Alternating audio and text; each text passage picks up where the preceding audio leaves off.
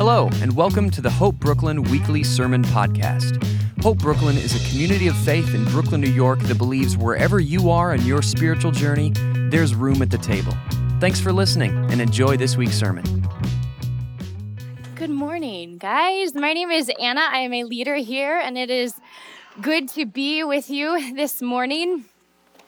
Like Steph said, we are a new church. We are coming up on our one-year anniversary in April, which is really exciting. And yeah, Secret is unleashed. There's going to be karaoke at brunch. You're not going to want to miss it. There's going to be an entire month of events, actually. The entire month of April, there's going to be something new on a Sunday. You're not even going to be there for, you don't want to just be there for Easter or 1 year. You're going to want to be there for the whole month and bring your neighborhood, get a bus, 15-passenger van, bring them all. We want them. It's going to be epic. We are a community of faith that believes no matter where you are on your spiritual journey, there is room at the table. And this isn't something that just sounds really sexy or it's a cool slogan. We believe it. Hold on. There we go. Okay. That was more difficult. I thought it was going to be smooth and seamless. We truly believe. We believe what we say and that. And because we're new and still getting to know people, and there's new faces here every day, something that we like to do here at Hope Brooklyn is in a moment, I'm going to have everybody that's here for the first time stand up and introduce themselves. And I'm totally just kidding. But now that your stomach's in your throat, let's get into scripture. I'm just kidding. That was such a sick joke. I'm sorry. Please come back. They're never going to let me teach again. No, we don't make you do that. Please stay. But a part of our worship service is brunch. We do it every Sunday after service. It's a part of our worship service. It is a very normal way in which you'd like to get to know you, to get to know your story and share a meal with each other. So if this is your first time and you don't have to run after service, we'd love to feed you amazing pancakes afterwards and get to know you. So we are going through a series called Subversive Church. We are, I think, 4 or 5 weeks into it, and we are looking at Paul's first letter to the Corinthian church. So we're in 1 Corinthians.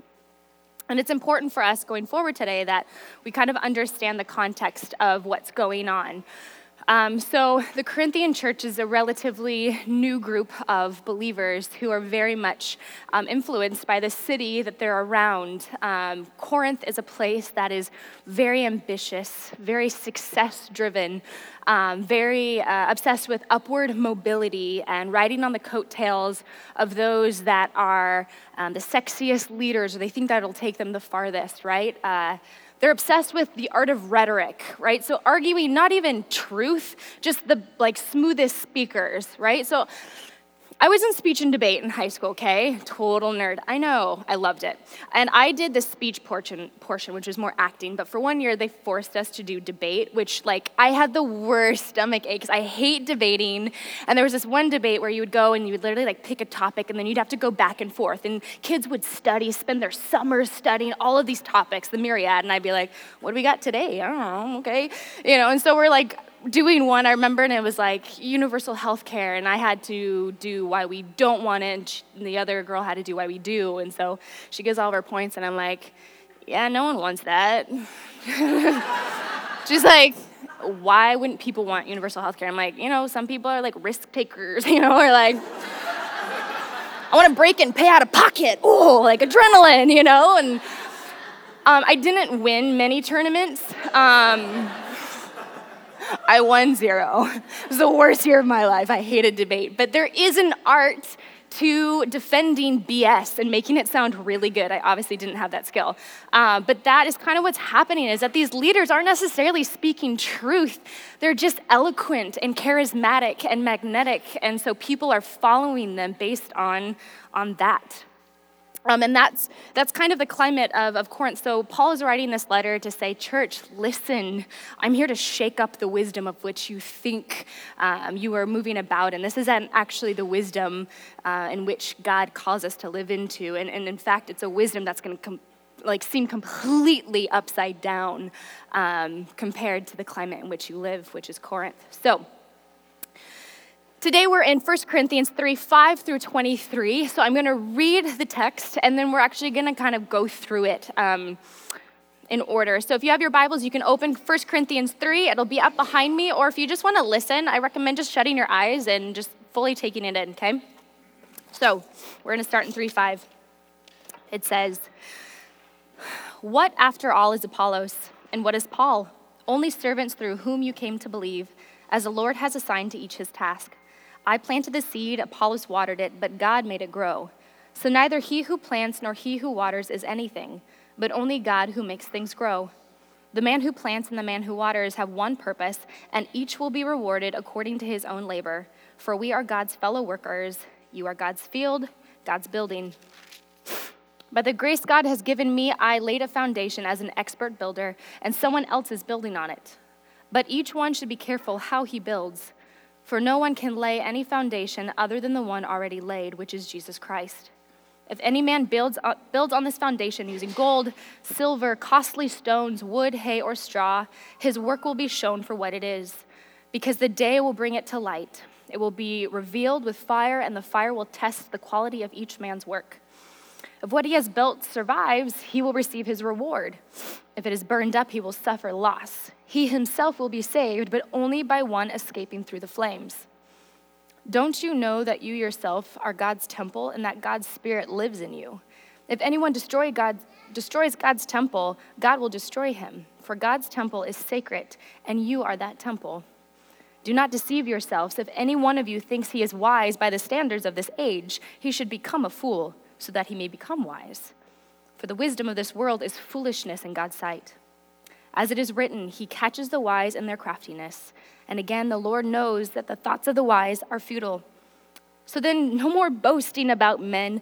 All things are yours, whether Paul or Apollos or Cephas or the word or life or death or the present or the future. All are yours, and you are of Christ, and Christ is of God." Let's pray before we dig in. Oh, Lord God, let it be your words this morning. Let us open this text and see what you have to say to your church, your people. We are here gathered to listen, observe, and to understand more of who you are, and in turn, understand more of who we are and the role that we get to play with you as laborers together. I pray that I can totally get out of the way of what you want to communicate today, and that it would be your words that we hear. So be with us, open eyes and hearts and ears, and let us be receptive for what you're about to say. In your name, amen. Okay, so the first part, who is Apollos? Who is Cephas, right? If you were here last week, Russell dived into this much deeper in that he's warning people about kind of following different leaders, okay? But if you weren't here, I want to paint a really fast picture of kind of what's happening. So I live in Carroll Gardens, which is right down the road. And fun fact, I live across the church from where Al Capone got married, right? I know. His sweetheart lived like 3 blocks away from me. It's like really fun. So one day I was like curious and doing all of this. Yeah, ow. So I was doing this research on him, just curious, because I don't know really anything about Al Capone and, you know, all that. And so I found out that before 20, he moved around to 4 different gangs. I don't know if they call them that, gangs, I think, mobs, I don't know, groups, gangs. Okay, so he was with the Junior 40 Thieves and then with the Bowery Boys. He then joined the Brooklyn Rippers, I like that one, and then the powerful 5 Points Gang. Okay, this is all before 20. So I don't really know if this is sideward mobility, but we can assume that in kind of gang mentality or mob mentality, you're trying to get up somehow. So sometimes it's steps sideways and sometimes it's up. But at the age of 20, he was then invited to come to Chicago to work under the great Johnny Torrio. That was my best. I got a cigar in my mouth and I don't really open it mouth. Russell told me not to do that. I apologize. He's like, don't, that's offensive. It's not going to end well. Okay, so he is working for Johnny Torrio. Johnny Torrio is then working for Kingpin, Big Jim, okay? So they're kind of the who's who of Chicago. Well, Big Jim gets you know, like they do in the mob. And then, you know, Torrio moves up and Al Capone moves up. Well, then a couple years later, Torrio gets bang, bang, shot 7 times, survives it, but then thinks it's time to retire. Can't say I disagree. But then Al Capone, at the age of 26, takes over and becomes like kingpin and one of the most then notorious mobsters of all time, as we know.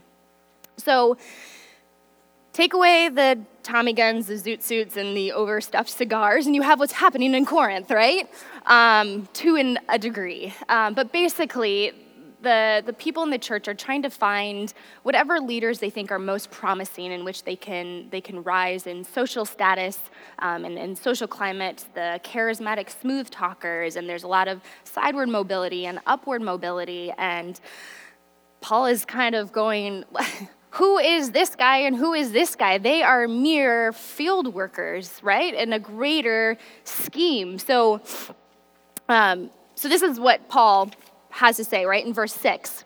I planted the seed, Apollos watered it, but God made it grow. So neither he who plants nor he who waters is anything, but only God who makes things grow. The man who plants and the man who waters have one purpose, and each will be rewarded according to his own labor. This is great because Paul is doing 2 things in essence. He is bringing value to those ministers in which people would be devaluing their efforts by inherently lifting and praising one leader above the other. So he's bringing value to those that have been disvalued. And at the same time, he's humbling those leaders in which they have been receiving glory that only God should be having, right? So he's leveling the playing field of all of these leaders to say, no, he just plants. He just waters, right? And together they are one. Not to say that they're one person, but they have one sole purpose together. So Paul planted, but if Apollos didn't come to water, there would be no sustenance for that plant to really take root and grow up, right? But adversely, if Apollos came to water and there was no seed planted, he could water the ground till the cows come home, but nothing would grow up, okay? So or there'd be nothing there rooted to get started to grow.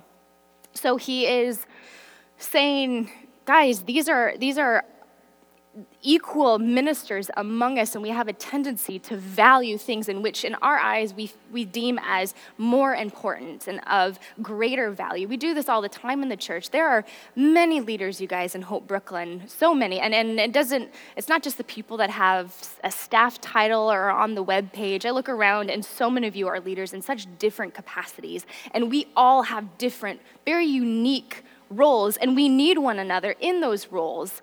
Yes, they are different roles, right? But equally are needed to grow. We have one purpose together. We grow God's field together. But he is quick to say, he waters, he seeds, you have tasks, you are one purpose. But without God in this mix, nothing grows, right? And in the text, it says, that we are co-laborers, which I love the co-laborers part, but it says we are co-laborers with God. And I think that in the original text, it doesn't quite get at what Paul is going after, because yes, Apollos and Paul are co-laborers together, but he goes on to say, but you are God's field, you are God's building. So there is a level of God is the ultimate authority, right? We work as co-laborers under God and with him, and in essence too. And I think maybe this example will help kind of paint the picture, right? So there is a father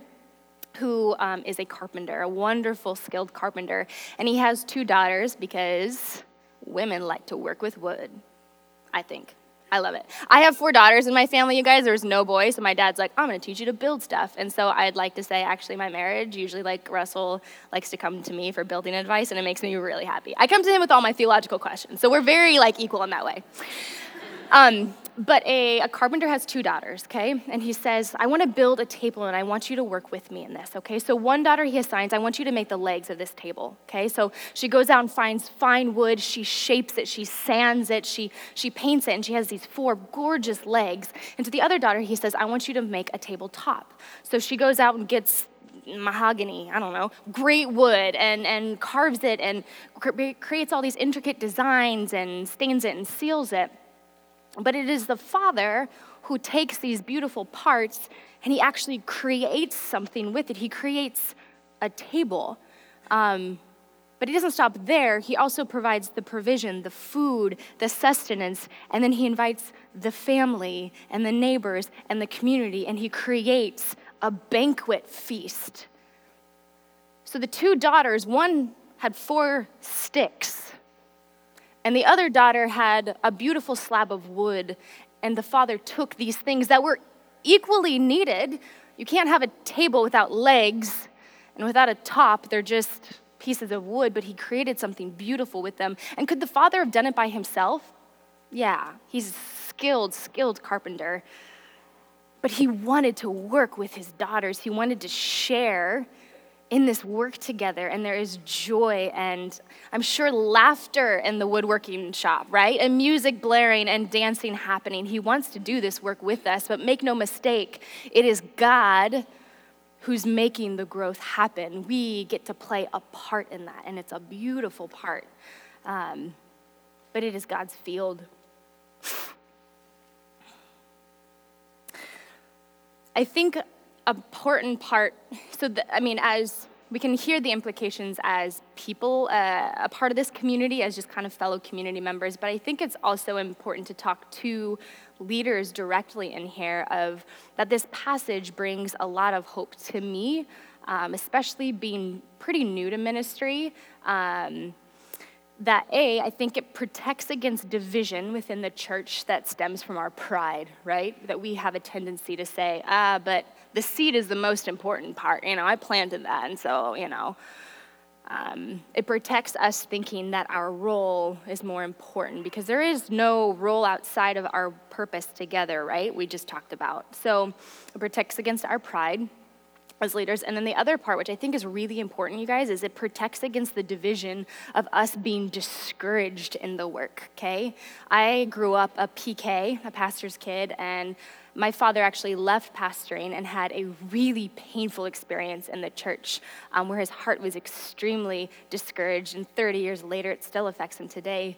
And so I've seen pain and discouragement, but also even in the day-to-day more minuscule things, it's hard sometimes when we're maybe the planters in this scenario, right? That we don't get to see all the growth, and you kind of sit back and go, man, am I even doing anything? Like, is this making an impact for Hope Brooklyn? Is this making an impact in Brooklyn or in New York City or in my neighborhood?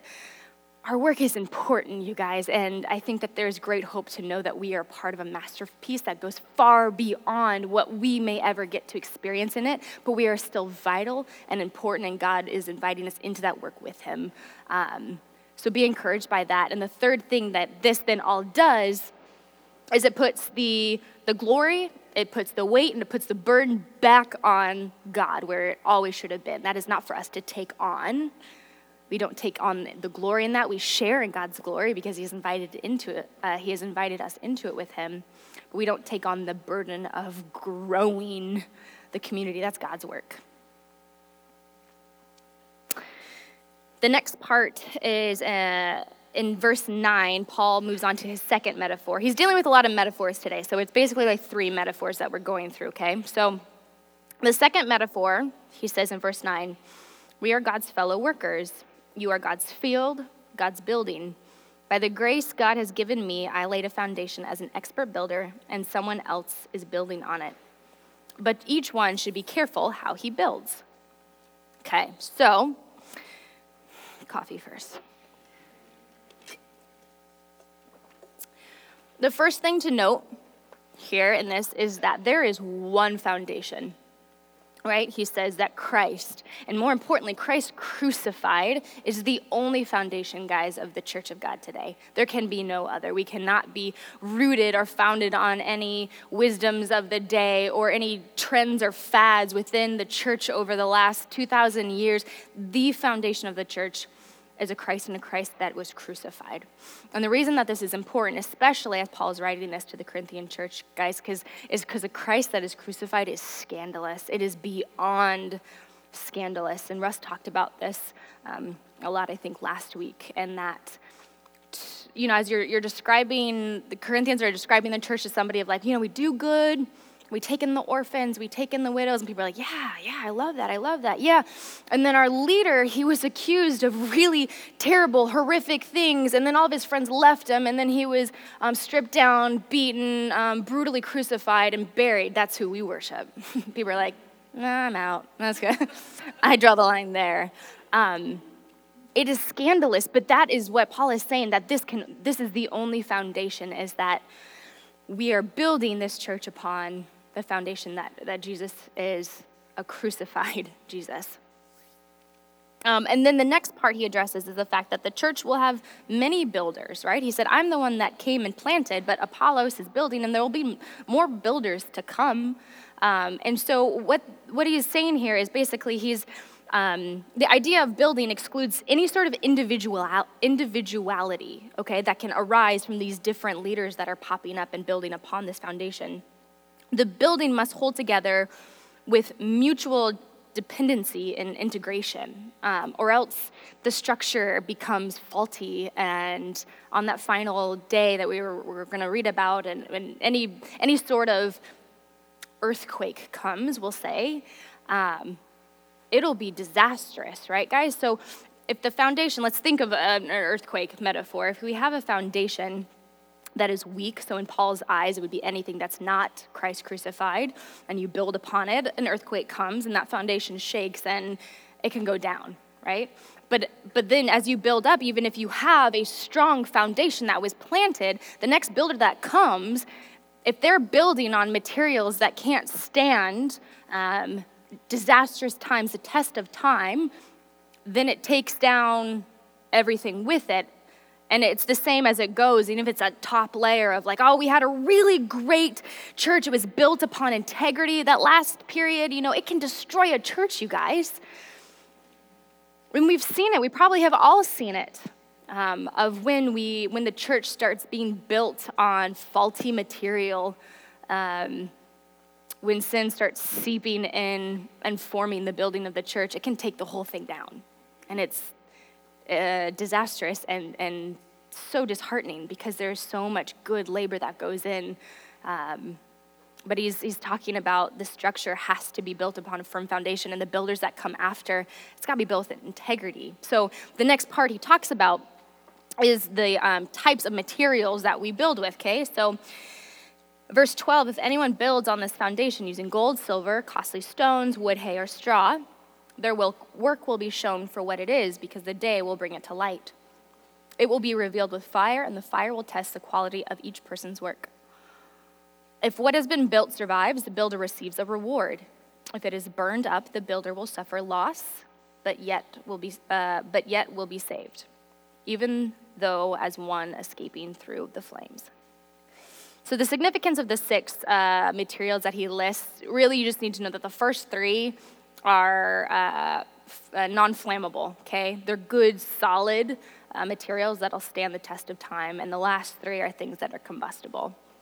Kind of like the wolf, the big bad wolf and the three little pigs, okay?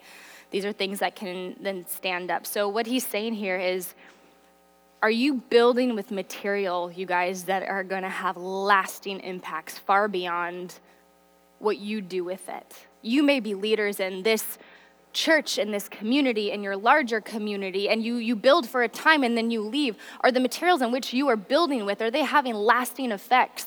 Are you doing things that is kingdom work and putting the kingdom forward? Or the things that you're doing really quite meaningless, and in a season or years or at the end times, they're just going to burn up? What are you doing with your gifts, with your impact, with your lives that will echo, that will build the kingdom of God? Are you building with strong materials, or are you building with things that they may work for a time, but they won't last? This next part of this text starts dealing with words that we don't really like in the church. They're kind of yucky words, and that is of reward and loss and suffering. We're kind of like, no. My God is benevolent and good and forgiving and great, and, there is no, reward or, loss or, like he is, inviting, and we're all kind of, plain filled, right? We're all planters, and Guys, we can't get away from the fact that the text does say that there will be a day of judgment and that there will be fire and that there will be reward and that there will be loss and that there will be suffering. However, the text isn't, it isn't explicit in what that looks like and what that reward or that final day when it comes. It's not talking about more details of that, so I'm not going to speculate on that because I feel like that would be unwise. However, I do want to put forth kind of a radical thought to you guys that, yes, I think that in this text that Paul is talking about, we do know that he is talking about an end day through the type of language that he's using, the day, which he's citing other scripture, fire, which has been used throughout scripture to talk about the final judgment day. However, I want to say that perhaps, yes, he's talking about a judgment or rewards and suffering and loss that are to come, but he's also talking about rewards that can be had and shared with God now. And this is what I mean by that. So we see throughout the Gospels. I just chose Luke because I thought it said it well. In Luke 17, Jesus says, "The coming of the kingdom of God is not something that can be observed, nor will people say, 'Here it is,' or 'There it is,' because the kingdom of God is in your midst." We know throughout other scriptures, you guys, that the kingdom of God, yes, it is to come, but it is here now as well. It is not in its fullness now, but we get a glimpse of the kingdom here now, okay? So that being the case, I think that when we participate in the building of God's kingdom and we do it with our lives, our whole selves, and we're doing it with lasting material, we get to join with God in this work and we get to see his handprint throughout everything, right? We get to see Jesus in our community, in nature, in the church, in everyday life, and I don't know what could be a better reward than actually getting to do work face-to-face with our God. And I want to tell a story. So quite a few years back, I was going through a really dark season. I was extremely depressed and very lonely. I had gone through a really terrible breakup, and my heart was really hurting. And I had previously gone through a season that I was angry at God. I had gone through a season of dryness and a desert period where I felt God had really forsaken me. And so I kind of said, well, you're going to forsake me, then I'm going to forsake you too. Like, I don't want to go to church. I'm going to stop praying. Like, if you're not going to show up, I'm not going to show up either. But I had kind of walked through that season, and at the end of this breakup, I was like, okay, Lord, I give up. Like, I want you, I need you, and I felt so strongly during that time that he was like, Anna, I just need you to be with me, be silent with me. And so the wisdom of the world would have said, like, get back out there, like, start dating again, you know, like, numb it, like, let's go drinking, let's have fun, let's go partying, and, you know, there's lots of TV shows you can totally binge watch, so you don't have to be, like, alone in your thoughts, or good podcasts, or music, and none of these things can necessarily be bad on their own. However, I knew that I was being called into this period of just, like, silence with the Lord, which was new to me, and so I stopped watching TV, stopped listening to the radio, and I hung out with friends, for sure, but not in a way that I felt like, oh, I need to run from these icky feelings that I feel inside. So, like, who's around? Like, I need to hang out with you. I spent a lot of nights alone, weeping, like, reading scripture and getting through one verse and being like, oh, my gosh, it's talking about me. And, like, I was a mess. But basically, it was months of this. I think maybe I was, like, 4 months into just really intensive prayer with the Lord and communing. And, guys, my heart was still, like, hurting. I still was sad. I was still depressed, but he was definitely working in me. And I was driving down the street in Portland, Oregon, Stark Street, to be exact, I remember, and my 240 red Volvo. I love that car so much. It's a classic, right? I know. Some of you are like, yeah, I heard clicks. Great car.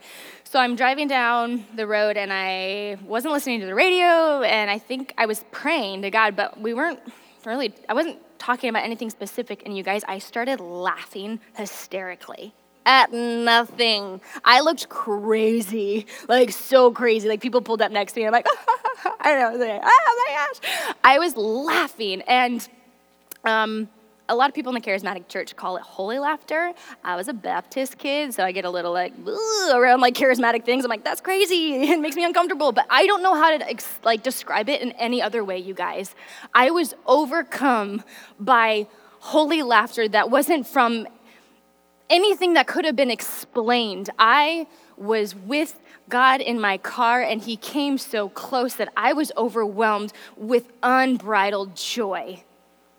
And I can't explain it to you. And trust me, I'm not the type to hype things like that up.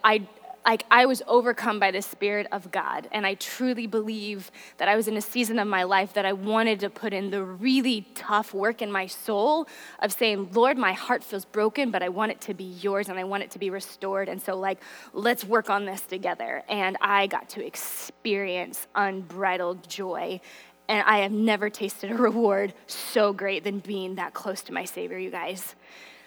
And so I want to contend that yes, I think that there are rewards and there are suffering that are to come based on the things that we do today. But I think that we can be experiencing those things now. Holy cow. Amen. Yes. I think we can be experiencing those things now, you guys. We can experience unbridled joy with our Savior, and that is an amazing reward. And I think that we can feel that absence too. And that is enough suffering and loss for me. I have been through those seasons. And so I don't think that sometimes we have this big buildup of reward and jewels and crowns and suffering and loss and fire and gnashing of teeth. And that's a sermon for another day. But I think it can be as simple as uncontrollable laughter in your car with your Jesus. Got to find out if I flipped the wrong page. Hold on just a sec. Everybody take a coffee break. The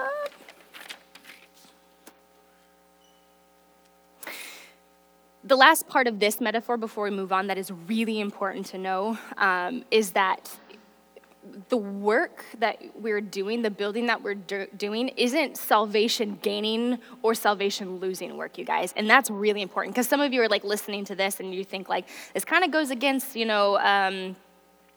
words in Ephesians, right? In Ephesians 2, 8 through 9, for it is by grace you have been saved through faith, and it is not of yourselves, it is a gift of God, not by works, so that no one can boast. So we're not talking that the building that you're doing will get you salvation or it'll lose you salvation. You are God's. He has saved you. That is secure. But there are rewards. There are loss. Okay, but I don't want that to get confused as in you're earning your salvation in any way. That is not what Paul is saying. Okay, the third metaphor that Paul uses then is the temple.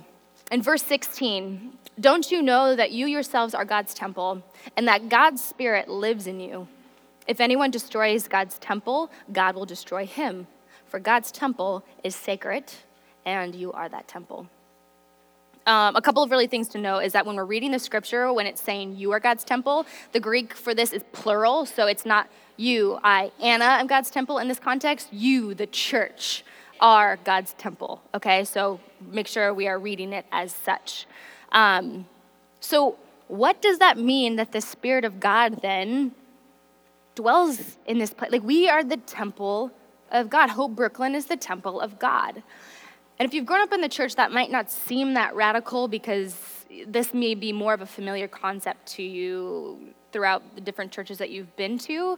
But you have to understand that during the time that Paul is writing this, the temple in Jerusalem, understood to be the sacred holy place of the living God, is still standing. We know that it's going to be torn down soon, but at this time it's still standing. So for any Jew reading this, they're saying, whoa, Paul, it's in Jerusalem, actually.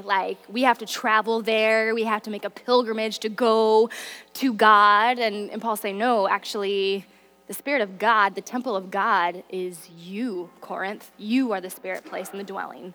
And Corinth right now is a relatively new church, and it's made up of mostly Gentiles. So this is shock value. It's radical what he's saying. So what does that look like for us, that this school, we don't have beautiful stained glass windows that shine the light and beautiful purple tapestries. We're in a squeaky chair auditorium. But he says that the Spirit of God dwells in this place and that this place is sacred and that we are the temple. So what would that look like for us to be that? right? For us to be a warm place that says, all are welcome in because God dwells here and I want you to meet my God. That we would have no bars on the doors, that we would be a place that encourages people to come in, that we love upon them when they're here, that the things that we utter in this place are honoring and glorifying to God. I mean, the next part he talks about people that would come to try to destroy this place. The things that he's saying are pretty intense, guys. You destroy it, I destroy you. I don't want to mess with that. Let us not be a church that would start to divide ourselves with leaders or jockeying or with wicked tongues. Let us treat this place, PS 261, as God's temple, a beautiful place where we are to love one another, where we are to worship our God, and where we are not to bring malice and deceit and anything that would try to destroy this place.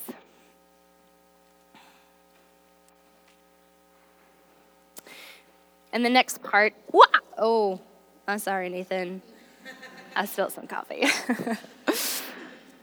And the next part is he's getting into more of the summation of the passage. We've just gone through three metaphors. He's talking about fields, planting in the field. He's talking about building. And when he was talking about the temple. So in this next part, Paul is restating what he's been warning many times, right, in previous texts. He is warning against the wisdom of the world. In verse 18, we read, "Do not deceive yourselves. If any of you thinks he is wise by the standards of this age, he should become a fool, so that he may become wise. For the wisdom of this world is foolishness in God's sight." When I read this, it sounded an awful lot like another really popular text that you guys might be familiar with, right? Matthew 16:25. "For whoever wants to save their life will lose it, but whoever loses their life for me will find it." Paul's doing a very similar thing that Jesus did. In this, he's basically saying, what you think you know, you do not know, right? Because Jesus is saying, hey, you think you're alive? Die, and I'll show you what life really is. Yeah, like that was the wisdom of our Jesus, and Paul is doing the same thing now. You think you're wise because you have all these worldly wisdoms. That's not wisdom, that is foolishness. Become a fool so that you can actually see the wisdom of God, which looks completely different than the ways in which you've known it to be. And then we hit verse 21. And guys, this is where we get the sweet one-liner. We love one-liners, right? In the church, like it's so tweetable. Or like memeable. Have you guys ever Googled Bible memes? I did. This has nothing to do with this sermon. It's just hilarious. I want to show you some that I found because I did this. That is so true, you guys. Have you not felt the guilt of like, if I don't share this, then they'll think that I don't love them? I never share it. I still love you. I just never get on my Facebook. Okay, the next one. Can I get an amen? Right? It's kind of true. Judith, that goes for you. Okay, I think I have.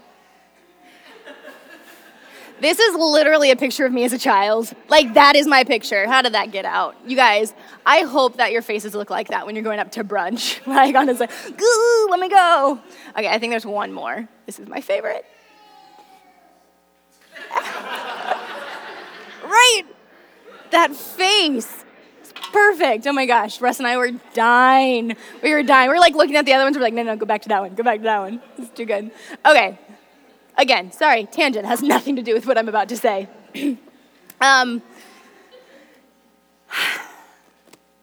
Verse 21. "So then, no more boasting about men. All things are yours." So it kind of seems like in this, he's actually making a concession to the Corinthian church, the Corinthian people, because there's a popular belief, a philosophy, a Greco-Roman philosophy, especially among like the Stoics at that time, that said a wise man possesses all things. So Russ touched on this last week about he's almost goading them, right? Stop boasting in men, you have all things. And they're like, yes, we're wise, we have all things, yes. But then, he continues and he kind of drops the mic on them as he goes forth, that he says, yes, you have all things, you have life, you have death. Apollos, Cephas, you have them too. Like, don't claim to them, like all is yours and you are Christ's and Christ is of God. And again, remember, these aren't just words in this way. They're saying, hey, all things are yours, but remember, all these things also belong to that crucified Christ, the one that makes no sense to your wisdom of the day. All belong to him, and we then belong to God, the Father. I'm going to invite the worship team to come back up as I kind of try to paint a picture of maybe what this looks like, right? Of there's squabbling and they're picking the wisdom of the day and different leaders and saying, no, I'm this guy's, or no, I'm this guy's. And it's as if there's these two patrons that are arguing, right? And they're like, no, I have the best patron. Do you know who mine is? He's Da Vinci. You ever seen the Mona Lisa? It's the most beautiful thing you've ever seen. And the other one goes, oh, are you kidding? Have you ever seen the Sistine Chapel? My guy's Michelangelo. You don't even know. And God humbly comes in and says, hi, yeah, They are beautiful pieces of work, right?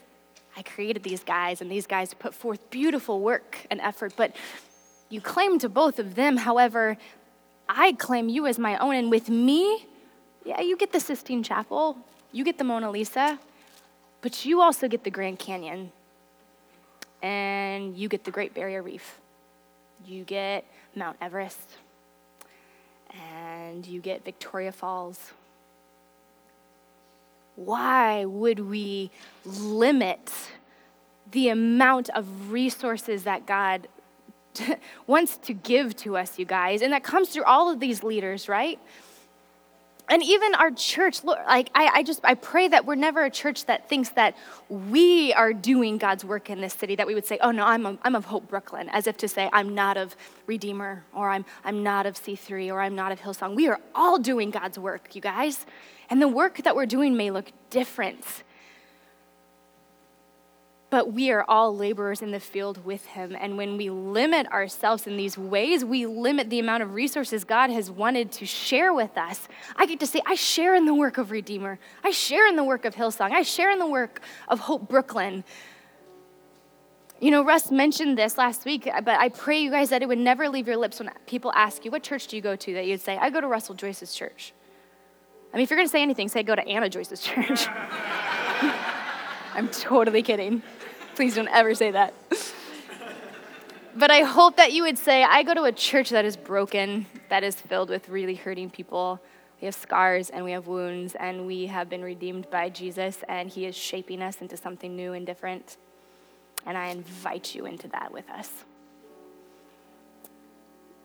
When we say I am of this, or I am this, or we see what's happening in the world that's sexy, and we think, even in church fads, right? Like, we are limiting the fact that we get be a part of the entire process of this, right? Like, we can be possessive over this leader or this church or this, I don't even know, philosophy that we're creating here, or we think we're creating, but the fact is, you guys, that God is inviting us to be a part of all of it. He says, all is yours, all of it. Come join in the work with me, work the fields, build the buildings. Make sure, though, that you know it is my field and I am the foundation, but build with me. The Father invites his children, my daughters, build with me. We can sit here and we can squabble about whose finger painting is better. Or we can say, I claim nothing because God claims me, and thus I get to see my fingerprints all over his masterpiece because I'm in it with him. So let's stop squabbling over our pretty fridge art and say, hey, I'm a part of the God that created the Grand Canyons and the Great Barrier Reef. You wanna go swimming with me?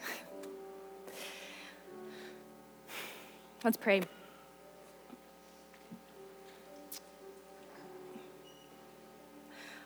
Lord God, I am so acutely aware that I commit all of these sins against you, God, that I get consumed with the wisdom of the world and growing a field in which I think I need the glory. Lord, forgive me. The work is yours. The glory and the burden are yours, and I am free then to work that field with you. We are free to take part in the masterpiece, in the labor, in the beautiful labor of growing your kingdom here. And when we get to join in that with you, we get to experience unbridled joy with you, Lord. And that is my prayer for everybody in this room, that they would seek to do work, that they could see the face of God, that they could experience reward here now as we build for a reward of eternity with you later. Let us not sit back and wait, thinking that our actions here have no lasting consequences. They do. Let us be a people that humble ourselves to know we are co-laborers together, not one above, not one below. And we work for the ultimate artist, creator of the whole universe. So why would we squabble over our finger paintings, God?